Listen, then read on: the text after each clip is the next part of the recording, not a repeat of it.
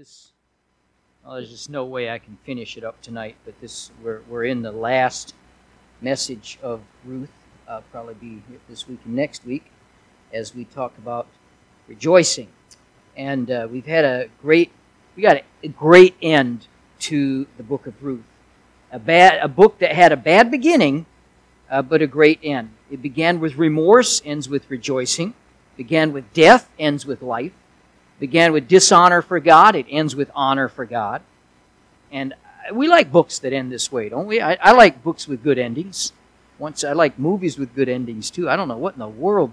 Once in a great while, I'll see a movie with a bad, like Old Yeller. What's the deal with Old Yeller? What shot the dog at the end of the? If you haven't seen it, I'm sorry, I just ruined it for you. But uh, that is uh, that is a terrible way to end a movie, and so and a book. But I, I go further than this. I like to see this in lives as well. I like to see it, I would like to see it in my life that there would be a strong finish. Nothing is worse than seeing a preacher or a Christian that had a great start and then a weak finish or a bad finish. Had a promising future and then ruined it, whether it was uh, sin or uh, what, whatever came into their life they allowed. And uh, I have found that people remember the end more than the beginning. You ever noticed that before? You don't remember all the accomplishments if somebody has a great moral failure. You just remember the moral failure. I'm thinking of a president. He served in the U.S. Naval Reserve during World War II.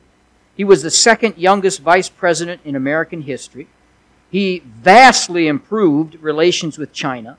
He helped reduce tensions between the United States and the Soviet Union. He initiated the desire for achieving self sufficiency in energy. That's a big one. He established the Environmental Protection Agency. He made significant contribution to fight drugs and cancer. He ended U.S. involvement in Vietnam. He, he accomplished many, many, many things, but we only remember Nixon for one thing. Remember Nixon for I was, I'm not a crook, and, and uh, we remember Nixon's disgraceful resignation. People remember the end more than they do the beginning. So it's important that we pay attention to how we live our Christian life and how we maintain our testimony. How a thing ends is very important. In fact, Ecclesiastes chapter 7 verse 8 says, Better is the end of a thing than the beginning thereof. And so when it comes to life, or when it comes to a book, or even a movie, I like a good ending, and here in Ruth, we have it we have a great ending. Let's look at uh, verses number 13. We'll start chapter 4, verse 13. So Boaz took Ruth, and she was his wife. When he went into her, the Lord gave her conception, and she bare a son. The women said unto Naomi, Blessed be the Lord, which have not left thee this day without a kinsman, that his name may be famous in Israel. And he shall be unto thee a restorer of thy life nourisher of thine old age, for thy daughter in law, which loveth thee, which is better to thee than seven sons, hath borne him. And Naomi took the child and laid it in her bosom and became nurse unto it. The women, her neighbors, gave it a name, saying, There is a son born to Naomi, and they called his name Obed. He is the father of Jesse, the father of David. Father, I thank you for this evening. Pray to help us in the next few minutes here. Do justice to this passage in Jesus' name the good conclusion of the book of Ruth uh, has to do with the good character of the people in the book of Ruth, especially in Ruth and Boaz.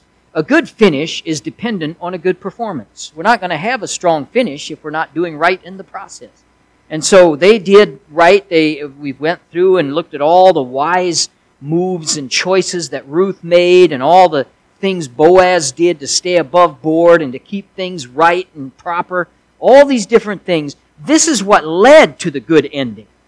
And a, a great, the great ending of this book pictures the work of the gospel, and uh, which also brings a good ending in life. Amen. What a blessing that makes! What a difference that makes. Uh, the gospel in uh, in the ending of a life. We just went through a funeral here, and, and you know, with the, just actually met with him yesterday again, and, and trying to spend pray for them for Robert Hogg and his family but uh, doing good, but knowing where she's at, knowing what's uh, that she's in heaven and she's rejoicing. Uh, we can see the gospel work in two different ways here in the ending of this book. Uh, first, we see the gospel work in redemption. Now, we talked about this to some length already, but it was the redemption in this story that makes it end so well. Boaz was the kinsman redeemer that foreshadows Christ. He redeemed some property, he married Ruth, uh, he produced a son that would seal their legacy and, and uh, of course, keep put them in the Word of God. Redemption can make a poor beginning uh, have a great ending. That's life too. Have, how many times have we seen that? Somebody that's just uh, being destroyed by sin, God gets a hold of them and it changes their lives, and it makes a good ending for a bad beginning. Second, we see the gospel work in a new birth. It was a newborn child which brought a good ending to the book, and so it is in salvation. It is new birth that assures a good ending in life. The new birth is needed for the soul to go to heaven. Jesus said this to Nicodemus, you must be born again. Ruth shows us the blessing also of a godly marriage. Boaz and Ruth were godly people. Their marriage was untainted. Boaz made strictly sure of that. He went overboard to make sure that everything was proper and all in place and everything pleased the Lord. Not surprisingly, it produced great blessing in what we see in the last 10 verses of the book. That's not an accident. Would it would to God that all marriage today, marriages today brought such blessing. By the way, good marriages bring a blessing on society. Bad marriages bring a curse on society uh, if people did things God's way, we would have a much lower divorce rate. We would have a much higher rate of successful marriages. But uh, unfortunately, many marriages are a curse on society instead of a blessing. Instead, th- this marriage was done in the will of God, it was done properly, and so it had the blessing of God on it. Let's look at the cause of rejoicing. Probably just get through one point tonight, but the great rejoicing here is caused by the birth of the baby boy. Now, of course, a lot of joy is present when a new baby is born. We can see this especially in the birth of the, uh, this boy to Boaz and Ruth. Uh, look at verse 13. We see the commitment for the birth. So Boaz took Ruth, and she was his wife. When he went into her, the Lord gave her conception. Boaz has made a commitment in the presence of ten witnesses at the gate that he would marry Ruth. The reason he did that, or the commitment he was making, was so that in verse 10, to raise up the name of the dead upon his, that's Mahlon, uh, that was her first husband that died, on his inheritance, that the name of the dead be not cut off. Now, in verse 13, we see the fulfillment of that commitment. The marriage in the commitment, he's took Ruth and she was his wife. Boaz kept his word in this matter. He did what he said he would do to produce a child in the name of the dead. This is, uh, of course, was their custom. We've talked about this at length and won't go through it all again. Levirate marriage. Boaz had told the kinsman that to redeem the land, the Redeemer had to marry Ruth as well. He didn't want to marry Ruth, so uh, he gave Boaz the option to redeem the land before the witnesses in the gate. There, uh, Boaz said that's exactly what he would do, and now he has done it. He was faithful to his word. It's nice to see faithfulness in connection to marriage here already mentioned that the marriage was a good marriage and helped to make the ending of the book good, which is uh, how how make the ending of all of our lives better. A good marriage, a good marriage will have faithfulness associated with it. God's plan is for one woman, one man for life, and that's the that's the plan God has. I mentioned a while ago. If God, if people just went with God's plan, and I regularly get calls from people that want me to marry them and of course, we have a process that we go through uh, because, as I explained to them, we want the marriage to work. And uh, no, you don't just walk in, I marry you, and you walk out. Uh, we have a process we go through. Uh, are you living together before marriage? That is a curse upon the marriage. It's not God's plan, it's not the way it ought to be. And when you do that before marriage, you're putting a big strike against marriage. And there's a whole long list of questions we can ask, but people think they can do things not God's way and then get God's blessing on it. It's just not going to work that way. This one, Boaz was did everything right, and it paid off. It pays off when you do things God's way. It always does. Our desire here at Bible Baptist should be to see marriages work and go the distance. Does not mean that when they do fail, we're not here to lift up the ones that, uh, you know, the, to help those that, that fail in it. But God's plan is that faithfulness would abound. Look at the morality and the commitment too. So Boaz took Ruth, and she was his wife, and he went in unto her, and the Lord gave her conception. Boaz went in unto her after he married her, not before. The morals here are impeccable.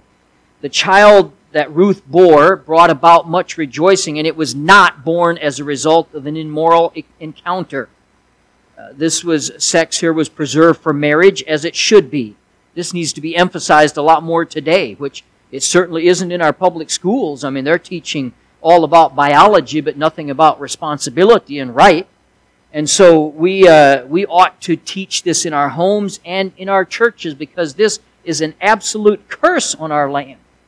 Talk again, we go back to why so many marriages fail. You, you have, that's why you have the little nine, ten year old boys on our bus route when we're running the bus here in, in Brookings and talking about their exes. This, uh, their list of exes. He had this ex was here, that ex was there. He was like nine, you know. And uh, so you date, break up, date, break up, date, break up, date, break up, marry. What comes next? What, you, what have you patterned yourself out for the last 10 years of your life? And so we need to teach our kids that. Uh, this is one of the purposes, by the way, of having someone like Nick come and work in our church. Somebody that kids can connect to them. Uh, he's not that far ahead of them in age, but someone who has done it right and someone who is not afraid to uh, instill in them God's expectations in this area. And he isn't, and I'm grateful. We've talked a lot about that in our interviewing and uh, planning process of him coming. You know, these are areas that we need him to work with, and the, the world is screaming. Christians are stuck. I don't want that to be the case here. I want to be have clear answers for what the world is falsely teaching our children. Right. So the joy from the birth of this boy is directly related to the morals of the husband and wife. And we need not forget that because today, again, as I remind, preached on this before, joy is not something we seek. Joy is not something you're going to go after and find. You'll never find joy by seeking it. You find joy by doing right. It's a byproduct. Joy is a byproduct, not a direct product. And so you, you have joy and rejoicing when we do right. Look at the conception in the birth. The Lord gave her conception, and she bare a son. Verse 13 emphasis here is on the fact that it was the Lord who gave conception. The Bible says in Psalm 127 3, Lo, children are an heritage of the Lord, and the fruit of the womb is his reward. Again, the world sends a different message, don't they? It sees, doesn't see a reward in having children, sees them as a curse, and they've come up with a cure for that. They prescribe abortion to solve that problem. And, you know, I don't mean to make outlandish statements, but with the abortion practices in our world today, Hitler's starting to look like a Sunday school teacher in, in comparison. And at the amount of people that, people, babies, that we are slaughtering in the womb. In the nations of the world, abortion far, far outnumber the number of people that Hitler killed. The hypocrisy in our government, too, is just, it's, it's so obvious in this matter. They make laws about seat belts, helmets, safety seats that they have to sit in until they're like 12 years old now or something if they're small kids. Uh, they got to sit in these different seats. Uh, they're, now they're trying to make laws for vaccination. At the same time, they pass laws to protect abortion. It's, it's wickedness. The government seems more inter- in, interested in protecting the child in the car than they are in protecting the child in the womb. In fact, it's a lot statistically, it's a lot safer in a car than it is in a womb today as a child in America. So uh, statistics uh, are, are, are damning on that about what we are letting ourselves get into. It's only a matter of time before a nation will experience judgment from God for that. The Lord gave her conception, the Bible says. And the fruit of the womb is his reward. Both of those things are still true today. Look at the uh, community of the birth there. The child born to Ruth was born in Bethlehem. Now, Bethlehem was not a big town. In fact, it was a very small community. It was so small that it was left off the register of cities that Joshua took in Joshua 15. Uh, it, because of some of the famous births in Bethlehem, that town has become very famous. The birth recorded here in the last chapter of Ruth is one of them. Obed was born in Bethlehem. The first famous birth in Bethlehem, anybody know what that was? Uh, Benjamin. Rachel gave birth to Benjamin. And uh, Genesis chapter 30. In fact, she died giving birth to Benjamin in Genesis 35. Another was that of David, 1 Samuel 16. He was born in Bethlehem, later became the king of Israel. Can you think of anybody else that was born in Bethlehem? Luke chapter 2. Jesus Christ, of course, really put it on the map. But thou, the Micah 5 2, but thou, Bethlehem, if, if, ah, Ephratah, though thou be little among the thousands of Judah, yet out of thee shall he come forth unto me that is to be ruler in Israel, whose goings forth have been from of old, from everlasting. Now, he mentioned the smallness of the community here, but hey, it is not the size, but the sort, sort that matters. Amen? I'm glad that's the case in our Christian life too. And it's like Bethlehem in our Christian life. When you inject Jesus Christ into it, all of a sudden you become somebody now. And uh, you might have been small before, but uh, now your size becomes significant. It isn't your size that counts so much of what Christ can do through you. I love that verse in the in the uh, in First Corinthians, I think, uh, where it talks about us when we stand before Christ, and He will, uh, the fire will judge our work of what sort it is, not what size, but what sort. That's what sort for. All right, uh, the congratulations here in the rejoicing. When babies are born, women show up to congratulate. It's just it, today they call them showers. All right, baby showers, and they spend time fussing over the baby. And that's not a bad thing, by the way. In Ruth's case here, the women also showed up to congratulate the grandmother. This was the one that they knew Ruth was. Now, it's true that technically speaking, Naomi is not really the grandparent. She's more like a, an aunt of this baby. But Ruth, being her former daughter in law, the child was being born to carry on the line of Naomi's son. The honor of grandmother was given to Naomi, rightly so. Look at the praise for the Lord, verse 14. And the women said unto Naomi, Blessed be the Lord, which hath not left thee this day without a kinsman, that his name may be famous in Israel. Uh, there's three features of this praise the readiness in the praise. Blessed be the Lord. This showed that they were ready to praise God for the blessing. Praise God ought to be the first blessing, or praising God ought to be the first reaction, I should say, when blessings come in our life. We ought to react by praising the Lord so many times people praise everybody but the Lord uh, for something that comes from Him, even if they praise God at all. Uh, but I, I like the praise that was given earlier. You know, it seems might seem silly to outward. It doesn't seem silly to me that something starts the first pull. I mean, that's a blessing right there. Uh, because we've all been there where things don't start for half a day and you're sitting there until you figure out it's out of gas, you know, whatever. But uh, praising the Lord for some for good things that happen. We ought to do that. Uh, we people like to praise themselves. As I a few weeks ago, I think I mentioned in a message, we, we give ourselves credit when things go good. we blame God when things go bad. Let's praise Him. They did that here. Who do you praise for the good things in your life? Then the redemption of the praise, which hath not left thee this day without a kinsman. The word kinsman in this sentence is the Hebrew word goel. We've talked about this before, which means redeemer. And praise is given that Naomi had a kinsman who could redeem her property and then also provide a son. This blessing reflects the gospel blessing that the gospel provides a redeemer for everyone. Naomi was not left without a kinsman redeemer. Mankind is not left without a kinsman redeemer either. Pictures are great throughout this whole book. The Bible says in Revelation 13 8 that God provided a redeemer for all mankind from the foundation of the world. Acts 2:21 so that whosoever shall call upon the name of the Lord shall be saved. Men have no excuse if they go to hell because God provided all that was necessary to escape it. And so he's not left us without a redeemer. Now, the sad thing is most people don't want one. And uh, think about if Ruth had rejected Boaz's offer of redemption. What if she'd rejected him? There would have been no child, no rejoicing, she wouldn't have had Christ in her line. Uh, there would have been none of this had she rejected a kinsman redeemer. Also, we should not either reject. So, the recognition of the praise that his name may be famous in the land. He became famous because of his willingness to redeem Elimelech's property here. Mary Ruth. Remember the near kinsman's name? No, we don't. We don't have any idea what his name was. Uh, he did not. The Bible doesn't record his name. Uh, he doesn't have any fame to be famous in Israel there. A recognition of God's sight will not come when we, when we refuse to sacrifice and do God's will. Recognition in God's sight will not come when we reject Redeemer Jesus Christ. This is what the nearer kinsman rejected. when he chose not to marry Ruth because uh, he wouldn't have Christ in the line there. So, uh, of course, we didn't understand this at the time, probably, but we know this from what happens after. Then the prediction of the future here is where we'll pick up next week.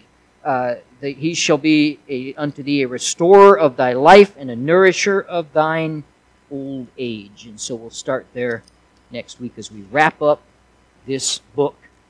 And uh, it's been a blessing learning about Ruth and Boaz. Thank you.